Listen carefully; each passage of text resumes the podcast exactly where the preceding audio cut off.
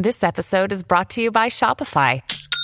Forget the frustration of picking commerce platforms when you switch your business to Shopify, the global commerce platform that supercharges your selling wherever you sell. With Shopify, you'll harness the same intuitive features, trusted apps, and powerful analytics used by the world's leading brands. Sign up today for your $1 per month trial period at shopify.com slash tech, all lowercase. That's shopify.com slash tech.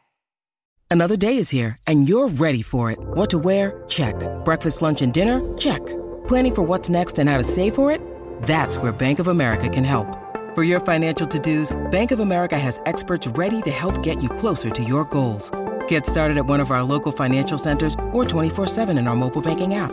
Find a location near you at bankofamerica.com slash talk to us. What would you like the power to do? Mobile banking requires downloading the app and is only available for select devices. Message and data rates may apply. Bank of America and a member FDIC. Hey, hey, I'm Jimmy Bullard, and this is me old mucker Fenners. We're back together, son. How are ya? Hi, Bully. Great to be back working with you. What, what we doing here, though? We're starting a football club in podcast form. The only thing we know, it's called FC Bullard. After that, it's all up for grabs. So, we haven't got any players, we haven't got a kit, we haven't got a club badge, we haven't got a stadium. Correct. FC Bullard. Welcome to the club. This is a crowd podcast. This episode is sponsored by the snowman Aled Jenkins.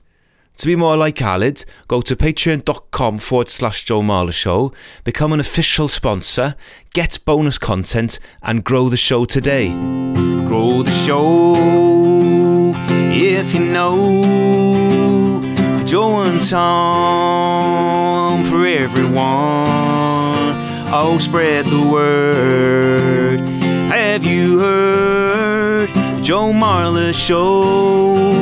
Joe Marler Show. Hello, dear listener. This is, of course, Tom, and let me wish you a very merry December from both me and Joe. Joe is away doing other things at the moment. Um, another year of the Joe Marler Show has come to an end, but we see this very much as a celebration. And to celebrate, we are going to bring you some of our very best bits from the year that was 2022.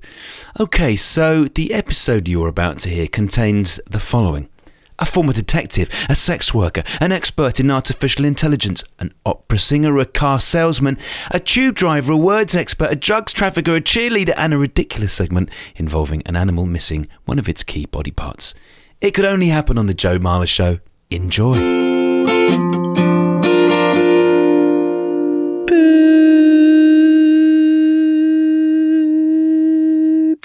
Present DI Joe Marler.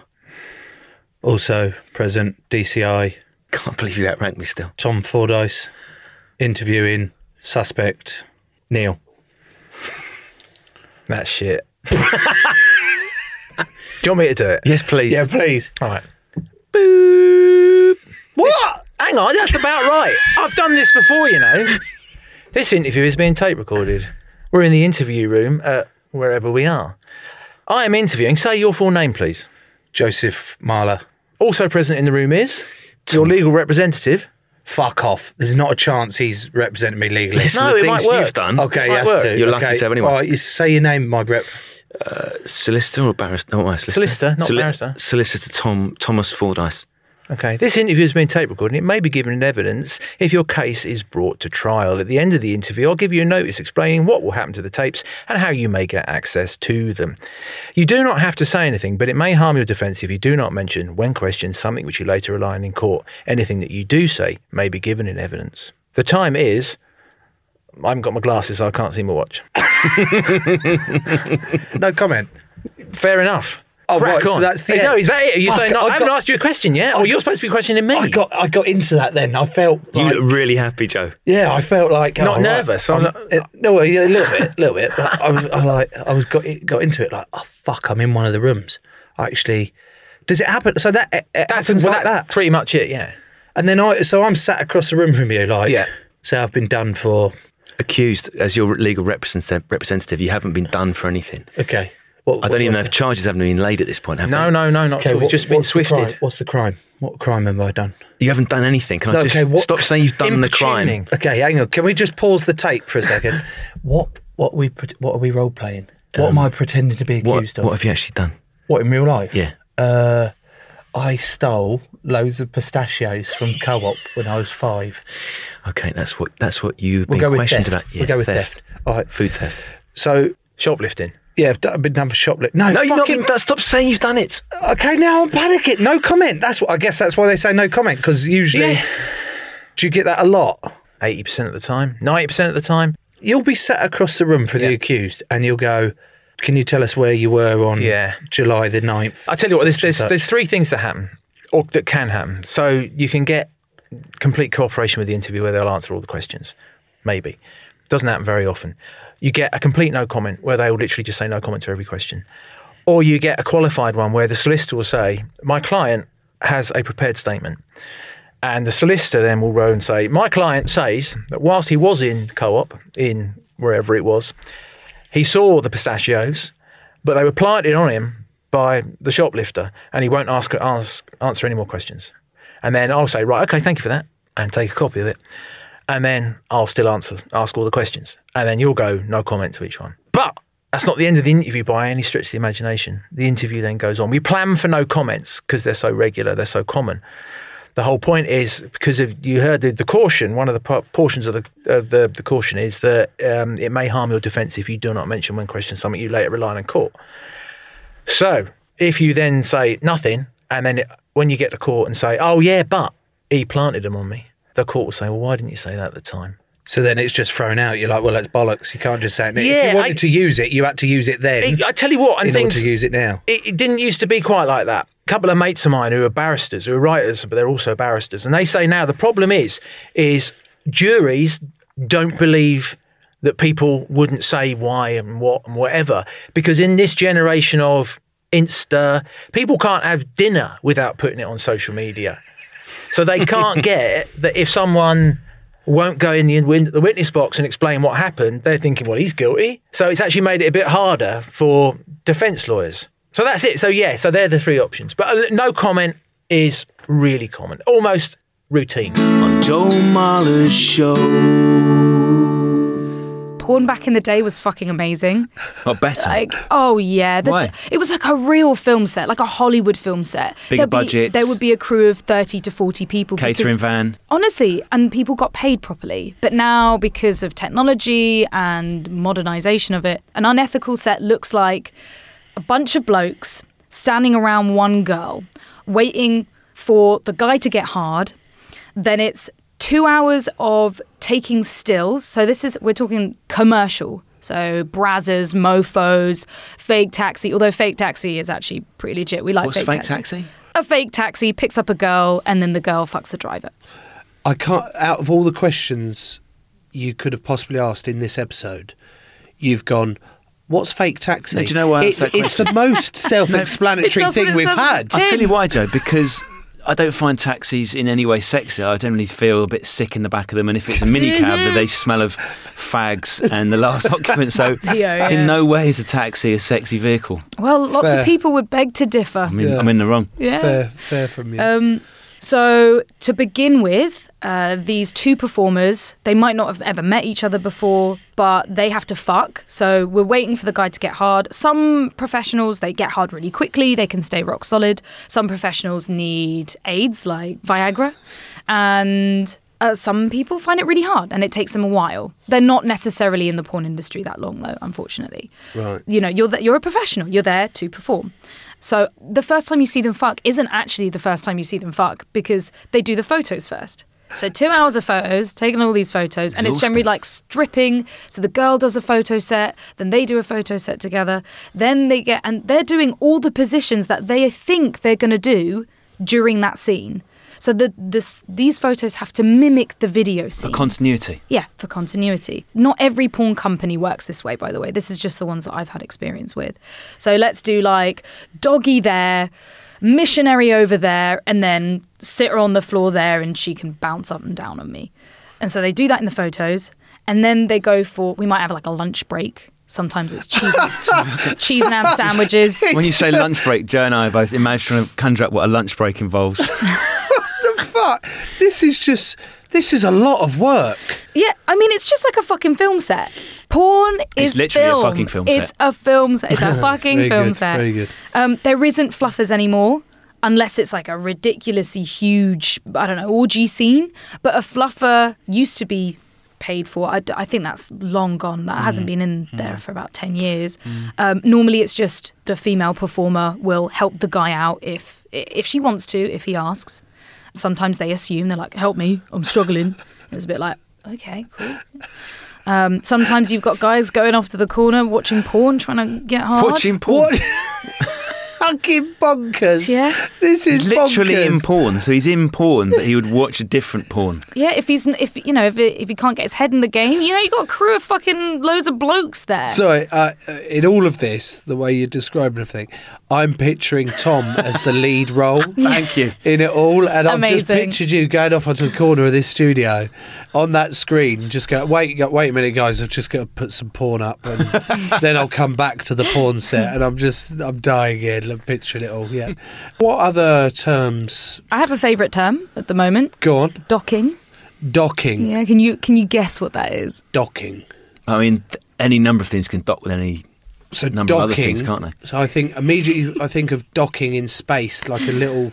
Go like leaving the mothership and coming in, and then go. Oh, I'm just docking. Is it where you take the penis out of the vagina and place it in the butthole? Oh, that's a really good guess. What is it? Docking, docking is docking. docking. Why are you so red? I'm just trying to think because I would have said what you said. So Oh, would you? no, but docking You would have specifically gone take the penis out the vagina and put it in the butt. no, I would have said taking the pen, putting the penis in something so it docks. Okay. All right. But Roll do I need to be roll with that. specific where the penis is going? I need I need the s- Mouth. specifics. Okay, so innocent. Yeah, I am. Yeah. Go on. um, so it's putting a penis inside another penis. what? Yeah. What? So foreskin, you know, the magic of foreskin. The Magic of Foreskin, that's a new podcast we're launching. Welcome to episode one of The Magic of Foreskin. Our guest today is Joe Marler. Joe, tell us about your foreskin. Foreskin. I've, uh, How's he doing? I've got a decent foreskin, if I'm honest. I've probably got more foreskin than shaft. Beautiful. And what magic can you work with it? I can tie it in a knot three times. Oh. Steve's gone. he doesn't know what to do. so, well, hang on. So, this docking business, Mm-hmm. Is it? Is it? Is it erect? Is it um, flaccid? Whatever way works. so they're guess. both going in each other's foreskins. The thing is, if you're into docking, you could try it flaccid, but you're going to get turned on. Yeah. And I think, obviously, the more you get turned on, the less foreskin you have to play Yeah. with. So, So maybe it's a, maybe it's an erect penis with a with a flaccid penis with a really lot, and he's Baggy. just fucking the foreskin Yeah. until it gets hard, and then oh, that sounds like a, an ethical porn film right there. That sounds beautiful. and we can make it space themed. yes. yes.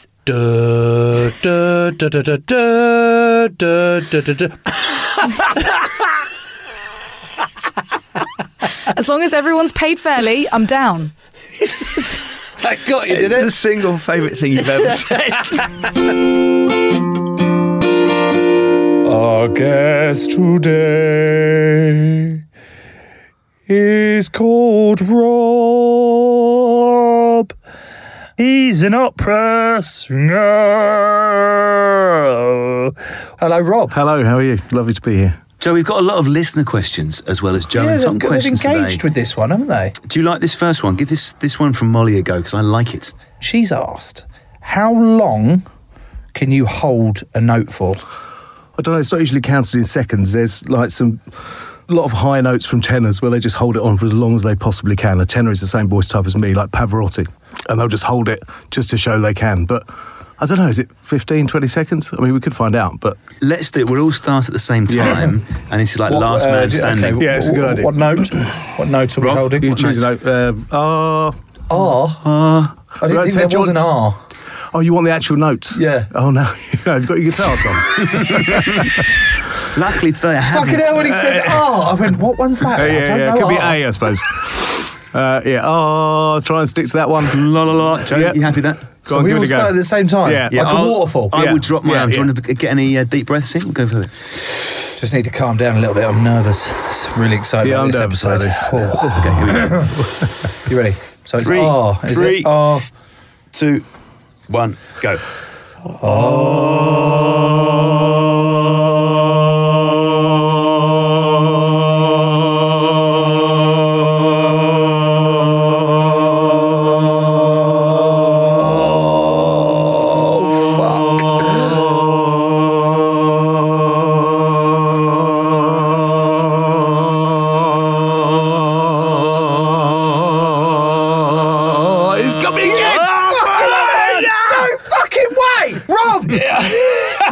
terrible. Get me out of here. Rob!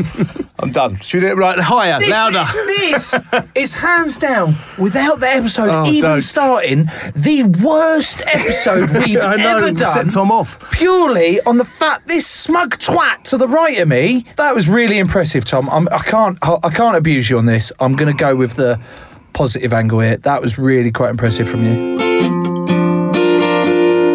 Our guest today is Lydia, who is a research data scientist at the Alan Turing Institute. Hello, Lydia. Hello. Joe, I'm a bit scared. So am I. Is the robots going to take over and kill us? oh, is that what you're scared about? Yeah. I was just scared about someone who's definitely way more intelligent than both of us. Are you a robot, Lydia? Uh, well, how would you know? I mean, Oh my god. What a start. Joe, I'm, I'll be honest with you. I, me and technology, I fear it sometimes because I don't know what it's doing. Mm. Other times, Lydia, I think it's going to make me redundant. Mm. And there's something my laptop has started doing recently where it is giving, as I'm typing away, I'm writing something, it is giving me an option for the next word before Yeah. I've typed it. And initially I was like, yeah, whatever, computer. It's fucking good though. Yeah, the it number is. of times. So now, Joe, this is freaking me out because I'm thinking this computer is better than me at what I'm doing. Is that what's happening on my phone? Your phone will do it as well, yeah. So when I'm texting, it will give me like a selection of three words that they think it's going to be so that I can just click on that one. So that's AI.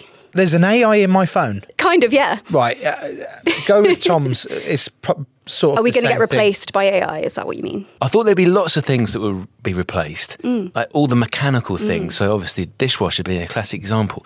I found it slightly chastening that creative writing could be Mhm. done better by a robot slash AI than my brain. Yeah, so there's there's two really cool um, AIs that have come out really recently. One's called GPT three, and that um, can write really well. So you can give it a prompt, say, "Tell me a story about bears," and it'll write a full story for you. What? Um, and it's quite creepy. Like you can look these up. They're they're really good now. And and what they've done is they've fed this machine all of the human written text that they can think of. Stop feeding it. And f- fed all of it, and it's learned how do how does language work, how do stories work, and then it can it can generate new ones for you. Um, and and there's another one that's called DALL-E, D A L L E.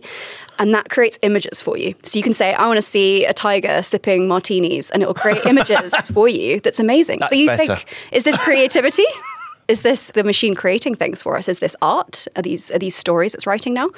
So that GTP3. GPT-3, yeah. G, brilliant. Fucking got that wrong straight away. I mean, it's, it's hard to Excellent. remember. So that one, Yeah. you've just said. So that one's learning from you. So Yeah. as you oh, type okay, on your so phone. it is based on what his previous results yeah, and exactly. stuff have been. So if you're using Gmail, for, some- for example, or another email service, they're kind of following what everyone's writing in their emails. And so they can start to learn, oh, people tend to write, thanks for your last email, it sounded great. And they can start to suggest that as, oh, you're probably likely to start writing this kind of sentence. GPT-3 is a, like a huge version of that where they've fed it all of human text that they can get their hands on. So it's a much bigger version. It's not been rolled out completely yet because it's still quite massive. And they are a little bit worried about the implications of what it could do because journalists could use it to write articles and similar that's not been fact checked, but it looks really real. So they're a bit worried oh. about it going rogue. What do you mean Gmail see everyone's? Yeah, so they learn from what you're writing in your Gmail, for example. Um, so that's part of the privacy. Is that legal? I mean, you sign away your rights when you uh, when you sign up to the service. There's terms and conditions, and they they say things like, "We want to be able to read what you're writing." They a- anonymize it. Fuck. So hang on, that was not put. that was not put in bold. No, it wasn't. Ever. I mean, this is why the EU gets upset with a lot of tech companies that are taking people's data because a lot of people don't realise that their data is being looked at and trained with, um, and so there's there's big, big implications for privacy and, and similar. I'm going to start making a list, John, on my piece of paper of items of technology I'm going to smash when I get home. I am, I am really nervous and scared now. So there's there's definitely this idea now that data, so the kind of your user interface, what you're using with a computer, is now the new oil. So this is where all the money is coming from, how you use the world and, and technology, and that's where people are making money from it. So there's lots of questions about who owns it and do you have rights to it, and do you have the right to not be tracked and not be followed around on the internet. So this is one of the big Do, problems. do we've we got. have the right? Do Not at the moment. the right to not be tracked? Not at the moment. What? The EU is looking into it and they're trying to put more regulations on Facebook, and Facebook have got very upset about it, for example. So the only way you can not be tracked is to not be on it. Unfortunately, that doesn't really work either. Um, Fucking hell. We're screwed. This is what I Especially you and your fucking history on your All right. So do you remember? Do you remember? do you remember if you sign up to a website and it says, "Would you like to sign in using Facebook or Gmail or Google?" Yep. That's one of the ways they can follow you, even if you're not on Facebook. So they can follow you around the web, for example. Um, and if you don't sign up to those services at all, they can kind of infer that you exist. So your friends, for example, if they're communicating with each other and they see an unknown number that's coming in, so maybe you're not on Facebook, but someone's communicating with you externally, they can kind of tell, "Oh, there's a Joe-shaped person in the so- social circle. We kind of know Oh, you exist." So that's that's why this is one of the big concerns about how big companies are using data and, and following people around the internet. And, and this does have implications for even things like democracy. So a lot of targeted ads that are used by politicians and similar, some of those can get quite scary about, about what data is being used for those purposes. So where I work, we're like looking into the ethics of all of data science and, and AI and how privacy is is really important. So that this is something the people I work with. But why weren't those ethics looked at before it was all rolled out as to be like, yeah, just give us all your data? Uh, I guess it's how the world works, right? It makes you money. So Shoot first, ask yeah, later. yeah, definitely. I'm going to say some everyday items. Yeah. And I need to know whether they are AI Mm-hmm. or not. Toaster. Depends on the toaster. Okay, I've got a Breville uh, copper. So one that you put a little timer on. Yeah. That does the time for you and then pops it up when it's done. So Yeah. that's a kind of intelligence, isn't it? It knows when when it's done based on Okay. the time. So that's a tick for me. Microwave. Uh, yeah. Again, you can set it and it goes, but it's not feeding any information in. So it's not looking at your food and going, "Yeah, I reckon." So it can't get more intelligent. No. It is what it is. It is what it is. But it's and not- that's that's what most of our AI is like. It's got a singular purpose. It does the thing it's supposed to do, and that's that. That's basically how all AI works at the moment. Quad bike. It's a machine, right? So Yeah. the blurry line between what's intelligent or not. I mean, you give it a control, and then it, it acts on that on the engine. So to an extent, Well, it's it's not working at the minute because I flooded it with petrol, so the engine's a bit fucked. So But there's, for example, there's rice cookers that can kind of take in information about the steam levels and then change the the amount of heat that's going in. So it's a feedback system. So that's that's like an intelligent rice cooker. They're quite cheap nowadays. fucking hell. on Joe Marler's show. Can I just uh, Joe's referenced DeVito in Matilda already? I would like to go through the sort of DeVito checklist of dodgy things to do to dodgy cars. Can you just tell me if it's realistic or if Dahl has made these up? Yeah. Number one, sawdust into the gearbox. Never seen. Why would you put sawdust in? The, why does he put sawdust? I sawdust think in it's the to gearbox? stop the cranking and grinding, and then the sawdust just softens it for a little bit, doesn't it? We're asking an official, professional car salesperson questions based on a Roald Dahl book. That's right. That's exactly what we do. Okay, please continue. Just for full disclosure, I am no longer a car salesperson, so I'm happy to expose car salespeople. Oh. We'll get to that. This is good. Yeah, let's fucking do it. Yeah, let's expose the motherfuckers. DeVito cheat sneak number two. As Joe has referenced, getting the mileometer, and I think DeVito uses a screwdriver, a drill, reversible drill, doesn't he? Ah, Quicker. That's it. Makita. Yeah. Yeah, yeah, yeah. Olden days, you could literally reverse screwdriver the mileage on a car. Is there anything else that DeVito does? oh, he super glues the. I think he uses super glue to put a errant bumper back on. I've done that. What? Oh wow! No way! You've stuck a bumper on. I have done over the years. as a car salesperson, and I don't mind saying this, Joe, you came in to buy a car from me, you'd go, Oh, you'll have that scratch done, won't you, Lloyd? Yeah, I'll have that scratch done, and the curbed wheels. Yeah, yeah, of course I will. I'll park it out of the sun, make sure it's still wet from the valet bay, and uh, sharpie those black wheels back up so no one notices. Oi, oi, oi, oi, oi. I'm never trusting a car salesperson. Mind you, I've never trusted one anyway. So please Yeah. continue. What other what other tricks are there that uh, that they used they used to do? They obviously used to do. they Not me, I'm not a you. professional car. So Sharpie, yeah, but Sharpies might as well be doing that anyway. That's I've seen someone do that with a hire car they got, which they got a little tiny scratch on, and rather than pay the punishing excess, they just got the black sharpie out and filled this little hole in. My favourite in that scenario is Tipp-Ex on a white car. Because it doesn't matter what white it is, Tipp-Ex matches. Wow. Do you get a little bump on it? Do you have to do it really carefully? Yeah, yeah, but yeah, and I've I have been caught tipexing a customer's car as they're as they're driving into the car park to pick it up. well, then quickly wipe over it. and you've gone. Oh, I'm just giving it a last polish. Last buff, see the old girl out. What's that in your pocket? What's that? Oh, it's tip. Oh, no, don't worry about that. It's- Yeah, yeah, just yeah. Um, I'd like to go back to the role play of right trying to buy my first car and that lot. Look, uh, what are the chances of you knocking off ten grand, not knocking off a couple of grand, if I I've got a really famous uh, friend called Tom Fordyce.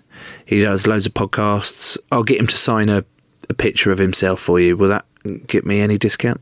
So because you know Tom Fordyce, Yeah. and he's going to sign his own name on a picture of himself, you want me to give you two grand off the price of that car, which to a salesperson, in ten percent terms, is two hundred quid. You want me to Okay, give you two hundred quid out of my back pocket for a signed picture of Tom Fordyce? Have you ever been offered anything in order to get someone? Yes. What better than a signed Tom Fordyce picture? Yeah. What? I was offered a blowjob. Pardon? By a customer. Like a like a like a dick in your mouth situation. yeah, dick in, that, dick in Well, that what sort of blowjob were you thinking of? I don't know. I just wanted clarity. You've been offered a blowy for a fucking discount, What was the car? Uh, Bentley Bentayga. and It was really awkward because her husband was in the back of the car. What? So he he he watched. I didn't get the blowjob. Oh, You've assumed that I've accepted fellatio from a stranger. I would have. See her, mate. Did the I mean, it might have been a little bit off-putting with the husband in the back, but just to clarify the, the finer details in this, Lloyd, the husband heard the offer. You couldn't not hear it. And I, I was sat in the front. I- you couldn't not hear it. and I sort of went, "What the fuck?" and I sort of just started looking round at him in the back, and he was deadpan face, just like, See, his reaction, Joe, makes me wonder if she had offered that same bribe in other situations, maybe purchasing a house, the weekly We, shop. we we don't actually know whether it was specifically her offering her services, or maybe the reason the husband in the back was so quiet was because he was like, Yeah. she's offering me out." uh, Yeah. "Mate, it's a really good point, and not one that I'd consider. Now I feel violated. Uh, What what I'm di- disappointed about is that you didn't go through with it, so we could actually find out whether it was him or her, or what whether It was how blowy. big it, yeah. Yeah. Um, Did they mate, leave a I- card? I'm sorry. Ho ho ho! This episode is sponsored by the following festive people. Tiny Tim Eaton, Chris Kringle Getty, Mistletoe Matt Johnson, Jingle Dells, Jingle Dells, it's Joe Dell da da. A Christmas Carol John Dickinson, Old Saint Nick Quinn, Jack Frost Travis, Rockin' Robin, stiff, stiff, stiff, Rockin' Robin, stiff, stiff, stiff. Rupert the Red-Nosed Reindeer Ellingham. Jolly Ollie Sandy, and we wish you a Merry Chris Hodgson. To be more like all of them, go to patreon.com forward slash Joe Marler Show, become an official sponsor, and grow the show today. Hello, listener, my old friend. Might be more than one by now, but anyway. It's cool that you've come again. We're going to speak for you. Have you run out of Yes, I have. Hello, listeners, my old friends. We've come to talk to you again. Softly, Joey. Who's Softly Joey? Me. Is that your new nickname? He's Softly Joey. Softy Joe. Softy Joey. That's me. And a medium Tommy.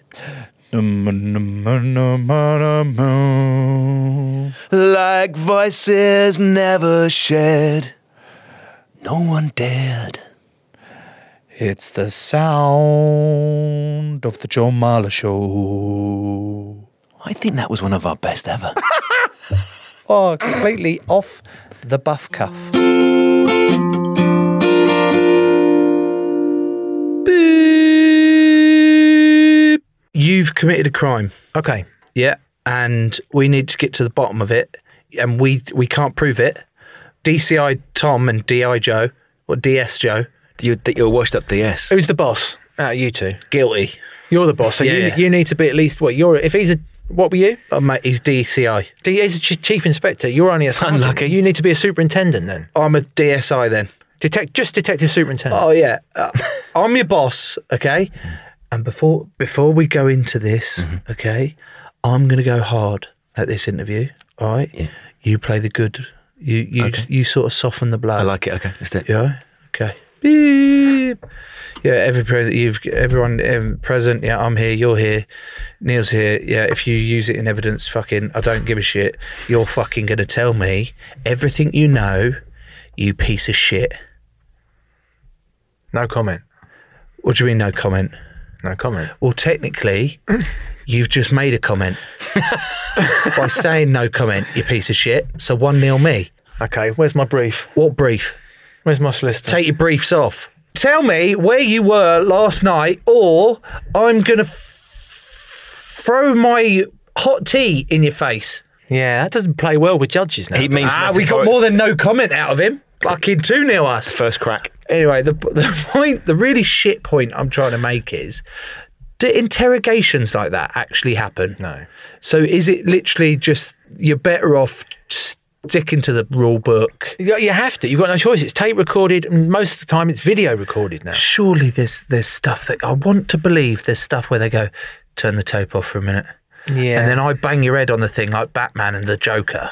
If you're 99.9% sure the bloke across the table from you or the woman across the table from you is a serial killer, you've got everything, but you need this one bit of thingy and you just beat fuck out of his head and then you get the answer that one bit of it. Surely that's worth doing. How can you not do that? Because it will be ruled as inadmissible. Oh, see, because it, you just can't do it. And the fact is, the more serious the case, the more seriously you have to take it. I mean, uh, interviews now, they get to the point of being almost scientifically worked out. You'll have an interview coordinator who will discuss with the SIO a strategy, and there'll be a written interview strategy about where you go. And you know, we expect no comments, and most of the time it will be a no comment. But it is the more serious the case, the more important it is to literally stick to the rule. You have to stick to the rules because it's all.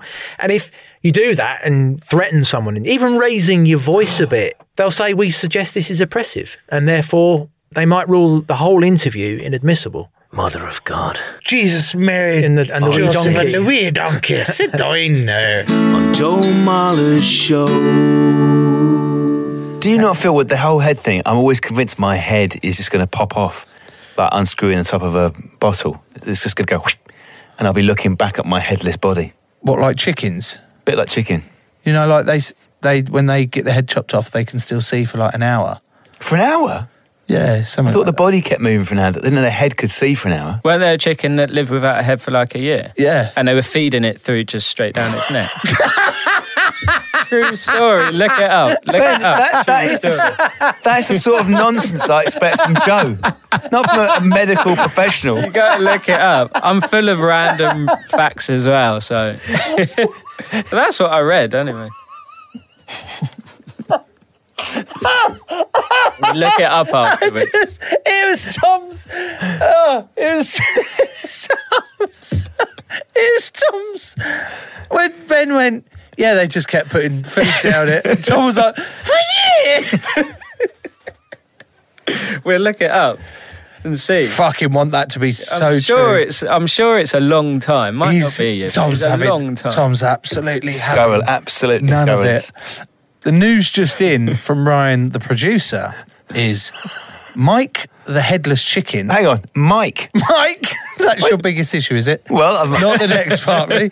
Mike the headless chicken survived for 18 months. 18 months? By being fed via an eyedropper. What? He's not even got any eyes. He's just got a head.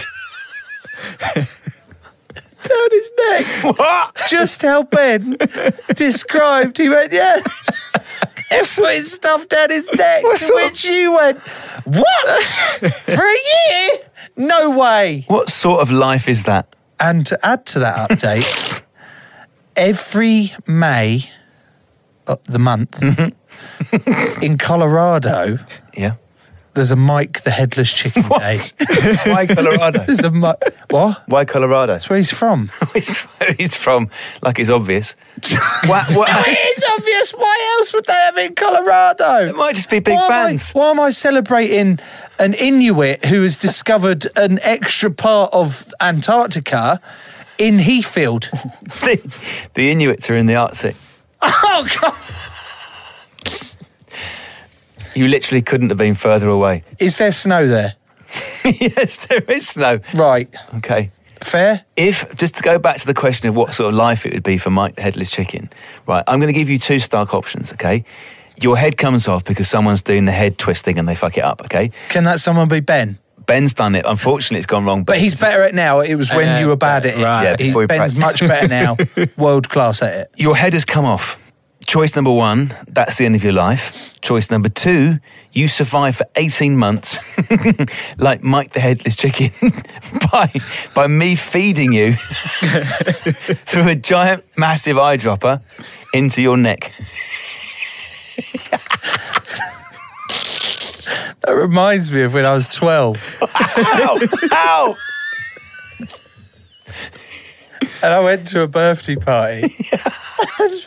My best mate's dad and his mate were on the door like a couple of bouncers, and they had black bomber jackets with the orange lining inside. Yeah, classic.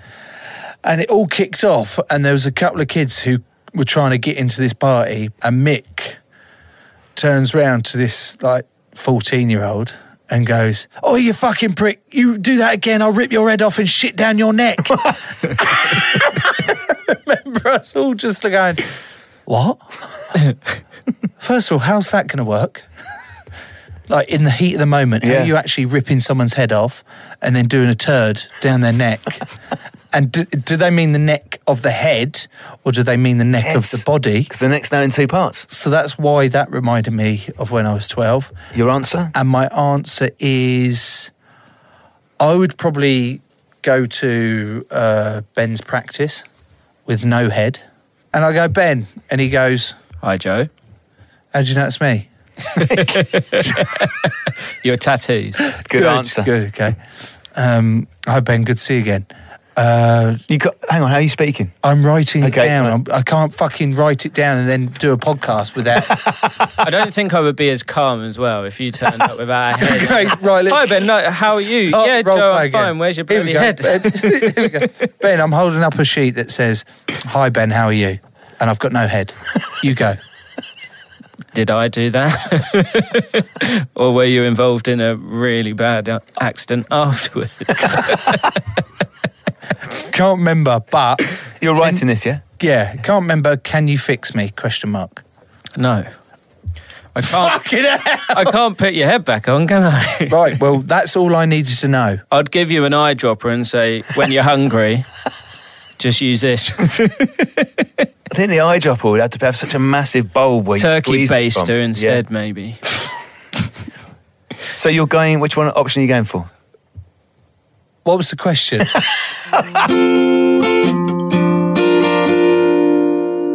So no steering, just back and forth when you are driving it. Yeah. It's just forward and is- back. yes. And it's just on this one line that mm-hmm. goes round or thingy. And you said there's not many buttons. What would the buttons be for anyway? You got door buttons, open and close the doors. So you control all that. Oh yeah, I get to control the doors. So yeah. as the driver, you're not just the driver, as you've described. Described, you're not driving, but you do drive. But you do the buttons, open and close, Mhm. announcements. oh, I love an announcement. I tell you what, Joe, you do an announcement as if you are on your first day as a tube driver, and then we'll get Sarah to rate it. Okay, what have I got to say, Sarah? You just uh, So why don't you say something that encompasses the train terminates here, make sure you have everything with you, and kind of anything else you want to put into the mix, really, that you feel really shows off your personality whilst keeping it clean, because TFL, you know, very respectable company. Does it need a bing bong at the start or anything? No, no, you just need to say, you just need to welcome everybody. oh God, I wouldn't cough over it. Hello. The next station stop is Kennington. This station, fuck. This train, this train will terminate here. Please connect. Fuck. Please make sure you collect any bags and belongings and take them with with you. If you suspect it, report it, or send a message to the Metropolitan Police on one one one. Bye. no. I think mind the gap getting off as well. You- mm, what was good is that you said hello, which you know it's Yep. nice to introduce yourself. You did tell everyone to take everything with them. You got the station name correct. I'm assuming that you are supposed to be at Kennington. um, maybe the the use of the F word quite liberally. I mean, you could say like I've got Tourette's, and obviously we are an equal opportunities employer, so that's something that would be embraced. I think I think the audience, I mean the customers, were- I think the customers might, you know, relate to a little bit of realism. I'd say 90 95% of the customers on that uh, Northern Line service to Kennington uh, probably used the word fuck many a time.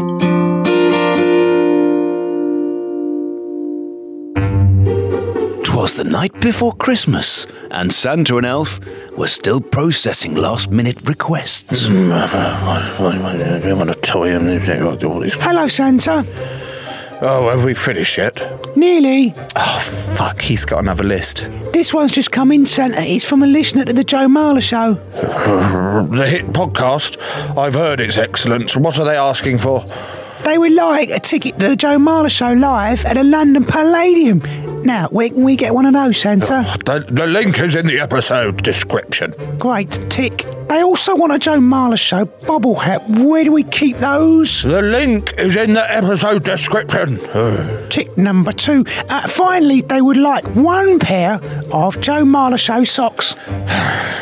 Guess what? Right, so all the links for live show tickets, bubble hats, and socks are in the episode description. That makes it really easy. Uh, it's a good system. I've been doing this for a while now. You're the best, Santa. I am, Elf. Why don't you get two of those London Palladium tickets for you and Mrs. Elf? Um, Mrs. Elf has left me, Santa. Oh dear. Yeah, she says I work too hard. Awkward. You could come with me though, Santa. Fuck. How am I going to get out of this? Elf stares longingly into Santa's eyes, trying to capture the magic of Christmas.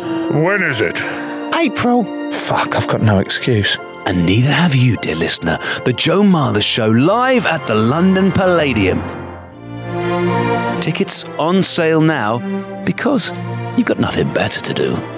Okay, okay, I'll come. I'll, I'll come with you. Yay! Thank you, thank you, thank you, thank you, Santa. But because it's the Palladium and I hear their first live show was very good, not because I like you more than any other of the elves. It'll be our little secret, Santa.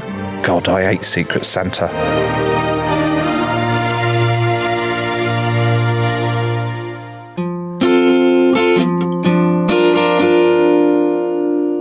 Our guest today is Tom Read Wilson. He's a TV personality and a man who knows a lot about words. Hello, Tom. What a lovely fanfaronade. That was beautiful. That was Chopin to my tympanic membrane, Joe. Fan Farinard. Yes. Fan Farinard. Yes. First question. what is a fanfaronade? It's sort of a very highfalutin way of saying fanfare. I was just doing it to kind of impress you, really. So, is it related to promenade? I don't think so, no. it does end the same way, Joe. I understand why you it said does, that. but it does have that kind of inbuilt music, doesn't it? Yeah. I love words that have inbuilt music like that. I think your name has it. I mean, you have a composer's name. Gustav. Yes. Yeah, not related. he was with an H. Yes, Um, yes, yes. I'd like to say that I was related and that I've got as much musical talent as he had. Although, did he have musical talent? Because he just composed. Indicates a certain level of music talent. Yeah? Does it? Have you ever been nicknamed Gustav? But then you wouldn't belong in my favourite song. What is your favourite? Seems like happiness is just a thing called Joe. He's got a smile that makes the lilacs want to grow. Do you know what my house Do you know name that is? one? My house is called the Lilacs. Oh my. Do you know the story about how Blake Edwards wooed Julie Andrews? Please. Oh, it's enchanting. Mm. He said at a big Hollywood party before they ever met, I think Julie Andrews has lilacs for pubic hairs. and um, she heard this story on the grapevine or the lilac bush. And um, she was so tickled by it that she sent a lilac tree to his house as a housewarming gift. And he thought, oh, that's the girl for me. And then two years later, they were married. Was it like an actual lilac tree or? It wasn't pruning from her yonic region, no. At least I don't think so. I haven't asked her. Within minutes of you being on the show, you have dragged this show down from a highbrow to the smutter gutter. Mr. Marler, I used the word yonic, which is Sanskrit, which is the oldest language in the world, which means vulval. But I did use Sanskrit in my defense. That, in fact, vulva was one of the earliest words that I learnt when I was about nine, because I was going through a book and I asked what a vulva was, and the parents didn't really want to answer, and then they were like, "It's a car." Didn't tell me the truth. It's a comfortable family saloon. I just spent the next few years going, yeah. Hey, check out the vulva. They're like, the what? okay, it's fine. This is one I learnt today as well. Prattle. Overblown talk, really. So is that where Pratt comes from? Do you know? It pro- it probably does. Stop being I such a don't know. prat. Because Yeah. this says it says talking for a long time about insignificant things. Prittle prattle. Which is pretty much Yes. this podcast. No, no, it's most diverting. Fuck. Yes. It, it originally meant to hit. There's a myth that it was an acronym that was fornication under consent of the king that was put on people's doors in times of plague and pestilence, but it's not that at all. It just means to hit. And kestrels used to be called wind fuckers because they would beat the wind as they flew. Don't all birds beat the wind? A kestrel does a little bit more liberally because of its wings. Kestrels were originally known as wind fuckers. Yes, indeed they were. Fuck was a very neutral word. Neutral. Yes. So when when did it become so commonly used you to see, go of, sadly, as an insult or Sadly, to a lot of those hitting words transmuted into the world of sex, like banging. You know, it's it's such a shame because I don't think I've ever banged anyone no or been banged. No. I think it's always been a, a bit more of a corporeal undulation in my bedchamber. a tussle of the eider down. Why are certain words considered rude? Because they're fundamentally just a collection of letters. Well, I think context is everything, Tom. You know, we were talking about fucking, weren't we? And how that was sort of basically originally hitting or banging. And then its context made it very, very naughty. And cunt in in um, the Miller's Tale. Yeah. Chaucer, Chaucer, Chaucer, well, Chaucer said very neutrally in The Miller's Tale, he grabbed her by the quaint. And that's what he was talking about. And it was just a very, very innocent anatomical word. And then. So it merged from quaint? Yes, it did. And then it truncated slightly. These naughty words, it's so funny. I did an episode of Celebrity Juice once, and about halfway through the recording, the producers descended upon us and they said, We've nearly filled our cunt quota, just to let you know. um, we have had three and will allow three because there have only been 10 fucks. So the number of fucks impacted the number of cunts. And also the manner in which they were said. You know how you were saying that you could say Pratt very affectionately. Yes. And if you said on Celebrity Juice, for example, oh, you lovely cunt, then that would be fine. But if you say it a little bit more um, spikily, then you're really only allowed one. It's all about the context, isn't it, of how you say these The words? context is Yeah, the key. context. There's another portmanteau. That's a great portmanteau. The context is key. Words, Tom, I don't know if you can confirm or deny this. My research indicates that the word comes originally from the Hindu goddess Kanti, who, Oh, so it's an who was all about female bodies and power. In Dutch, kont, K O N T, means buttocks, not lady garden. So, Joe, if you are in the Netherlands, that's just a distinction to be aware of. Someone might be talking about their buttocks. Physically and literally. Yeah. If you're in the Netherlands. That's true, yeah. I'm going to have to take a small break. La um, on horizontale. a large break. um, and then we'll come back. All right, Joe.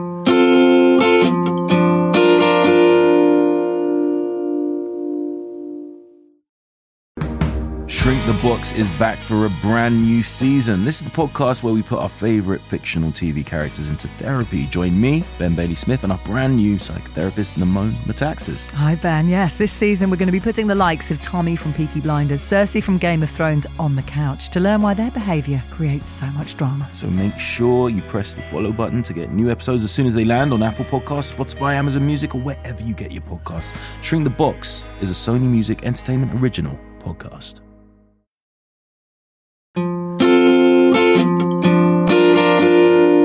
Good afternoon, everyone. We are now departing the adverts, and our next stop will be the second half of the show. Mind the doors. So, Sean, let's say you were selling, or one of the people who were working for you, because I'm sure you didn't get your hands dirty after a bit. Mm.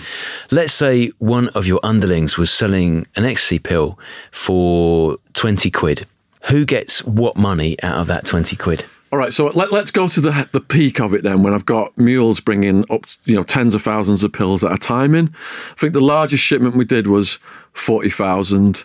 Yeah, in computer towers, and he brought them in through Mexico. So what happens at that point is I've got ten to twenty factions of my enterprise. I've got about two hundred people working for me at the peak of it.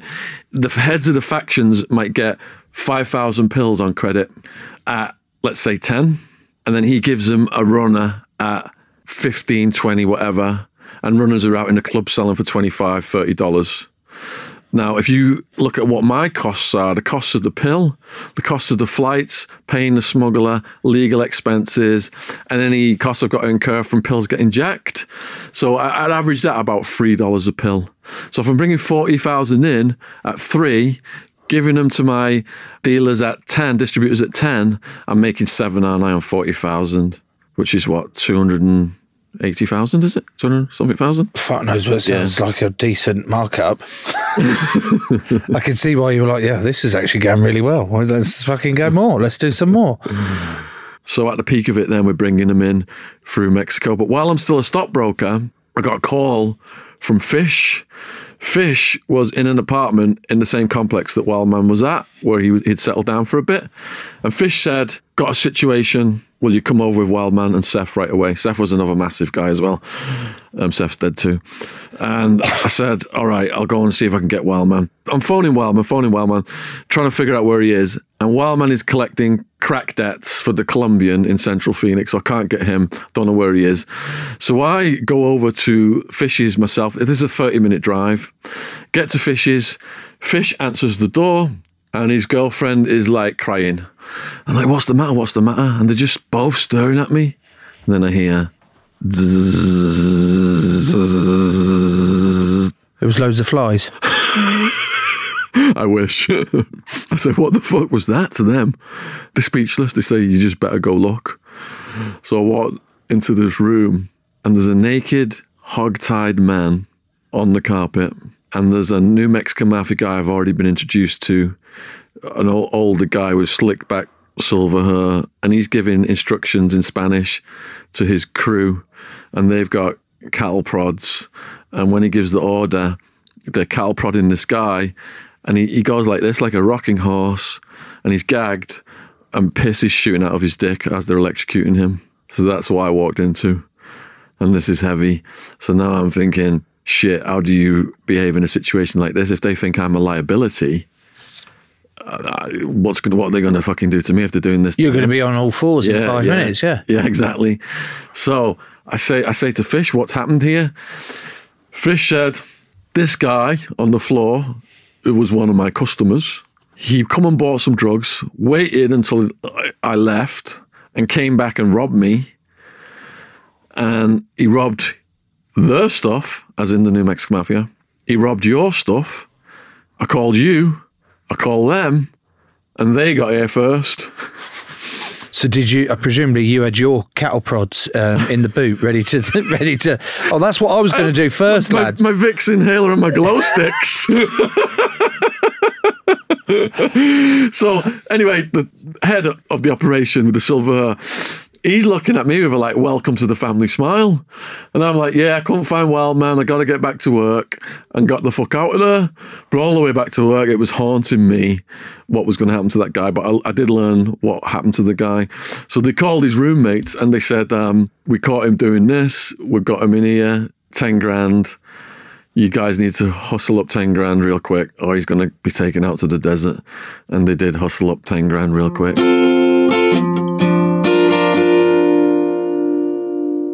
Don't know about you, Joe, but I'm loving Will's love of cheer and his his passion, his passion for it. Every every word you've spoken about cheer, like your face has been lit up. You've come prepared with all the different notes of any questions that we did have. Uh, you're just so passionate about this sport. But you touched on when you first got into it. You thought, oh, I'll give it a go, try it out, and so. But what did you actually then get out of it? What then made you go, oh, I fucking love this? Was it the physical nature, the the actual competition of it, or tell us why you you, you got a lot out of it? I didn't enjoy school and academically I did fine. It wasn't anything, you know, to write home about, but I did, I did okay. Um, but I never felt like I fitted in and I don't know if you, know, you guys have experienced or anyone listening, but sometimes kid there are kids in the year that are sort of like the whipping kids of the year, that the one everybody seems to know their business, the one that everybody can take the mick out of. For whatever reason, that I ended up being one of those those kids in my year, and it allowed oh, well it didn't allow me to but I, I withdrew into myself quite a bit and I, I I am now by nature very closed off and reserved which I've desperately tried not to be talking to you guys because I, uh, uh, but I also that cheer brings that passion out in me and I went to cheer and by being in that group where people trusted me people actually liked me for you know the fact that I could do cheer and they felt safe in, in that environment with me was was an amazing feeling. And being part of a group that, that really trusted me was great. And I had a chat a couple of days ago with one of my closest friends who I did cheer with. And she turned around and said yeah well when I first met you I thought you were a bit of a dick. And she said that hasn't changed. No she said um, but she said no it wasn't that. It was you were very reserved and I just thought you didn't like anyone and you weren't opening up. And she said over that first term at university she saw how much I changed how much warmer I got towards people how much more willing I was to to open up to them. And it was just like being part of a family. I've most of my closest friends that I've got I have cheered with in some form or another. Cheer also this is a strange sentence but cheer also allowed me to realize that I had mental illnesses as well. Um, in my second year at university, within two weeks of each other, I had two different conversations with two friends, both of whom had come to me about relationship issues they were having, which was highly ironic because I'd never been in a relationship at this point. Didn't know what I was talking about, but they saw me as a shoulder to cry on, which was amazing. And I just wanted to help them in any way I could. And both of these conversations ended up becoming about me and them talking to me. And I vividly remember one of them, who's still a good friend of mine now, saying, "Well, it's it's so difficult to be around you because you're so on edge. I'd never feel like you're relaxed. You're always anxious. You're always looking over your shoulder. You're always worrying." And I, at this point, thought I got a lot better at, opening up, letting people in, being a bit more chilled. And it turned out that I just got a little bit less worse at it. So I had those two conversations within a fortnight of each other, and then that allowed me to have the confidence, I guess, to go and, and seek help. And I have, after a 10 minute consultation, I was diagnosed with severe generalized anxiety disorder and depression, which I understood the anxiety. That's something I've been, with retrospect, suffering with since I was seven years old. I've been having a lot of panic attacks. I've had hundreds of panic attacks to the point at which I can, I learned how to hide them from people because I found them so embarrassing. What I didn't understand was the depression, and this is still the wrangle I have in my head every single day. In that I've grown up with an amazing family, two of the best parents you you could ever have, an amazing sister. I've had a good education, I've had good opportunities. I did have a lot of bullying at school, but with what most people suffer, it's nothing. It doesn't matter. So, you know, in my own head, I still have those conversations every day of like, what have I done to almost earn the title of being depressed? But to actually have someone turn around to me and, and say that, I was then able to reflect on my life and look back and think, yeah, I first started suffering from depression at the age of 11 when I went to secondary school and, and these sorts of things. And that was when I was 20 when I was diagnosed. I'm 27 now. I'm still working my way through it. But if it wasn't for cheerleading, if it wasn't for those two conversations I had, it could have been so much harder, so much different. And I will forever owe those two people and the sport just everything because they've allowed me to realize how much of a difficult adolescence I had because of my own mental health be able to reflect on that and now think about how I can make things better going forwards. And yeah, as I said, I'm indebted to the sport, and and that's why I love it so much because it's allowed me to be. God, I'm trying to say this without sounding really, really wanky, but it's allowed me to be. The wankier, the better is actually our motto. Hmm. It's allowed me to actually be who I am, and I, I miss the sport so much. I mean, I might not even get on, but just the fact that I've signed up to tryouts is just getting me buzzing. I've trying to get some sort of flexibility back in the last few days because I've lost it all. And I'm just excited, which is a nice feeling to have. And it's a very long winded answer. You're absolutely fucking brilliant. The passion at which you've spoken about cheer, the way you've held yourself the entire time that you've been here, the research that you've put into it, the effort that you've put into it to come in here and talk to us, and then to share your story, the deeper, the darkest parts of your story. I'm grateful f- for that. I'm grateful to you for doing that. And I've loved sitting here listening to how much you love it. And you have to get back into it, mate. You have to get back into it because the way your, your face lights up at the prospect of doing it again and the way you've talk, spoken about how much it empowered you to, to be who you wanted to be, to be the person that you'd always sort of suppressed or hid away because you didn't want to be judged outside of it all. But cheer enabled you to come out of that shell. You got to get back involved, mate. You got to do that. I think it's absolutely brilliant, and I'm really, and I know Tom is as well. That grateful to come on here and share your story like that because it would definitely help others out there that are feeling the same. On Joe Marler's show. How are we ending this? Nessun Dorma, I think. Do you know Dorma? I can sing the end of it. Shall I sing Di legua notte tramontate stelle tramontate stelle all'alba vincero? Yes, and we join in on the Vincero, Joe, yeah? How does that bit Just go? what the notes are. Just so I don't see it. I don't want to do it like Alan Partridge to start too high and never be able to finish it. I, I would that. prefer the Alan Partridge I do that quite a lot in uh, pubs. Can we do Babcock? Big breath, yeah, big low breath. Keep the shoulders down. What's the word? Uh, vincero. When I get to, I'll go all'alba vincero, vincero, vincero, and then we go da da da da da da da da. Do we have to do that last bit? Yeah. Yeah, I think you'll feel like you want to when it comes to it. You're damn fucking right. Well. Di legua notte tramontate stelle, tramontate stelle, all'alba vincerò, vincerò,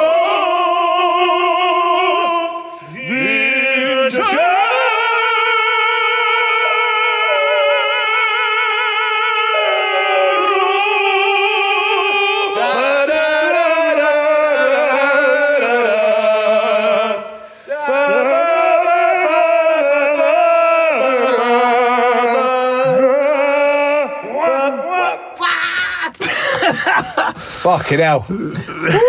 Well, I think we fucking nailed it. Amazing. We did, can fuck this podcast off and we're setting up our own fucking three tenors. Uh, Rob, it's been fucking great fun listening to you, mate, and hearing all the ins and outs of uh, the operatic world.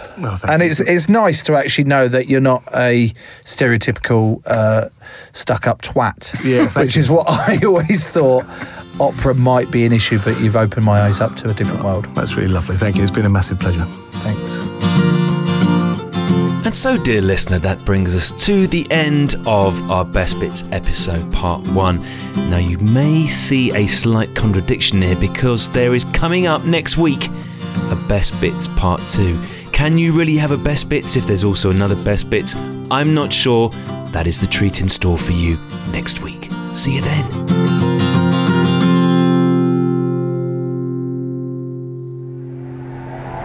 Crowd Network, a place where you belong.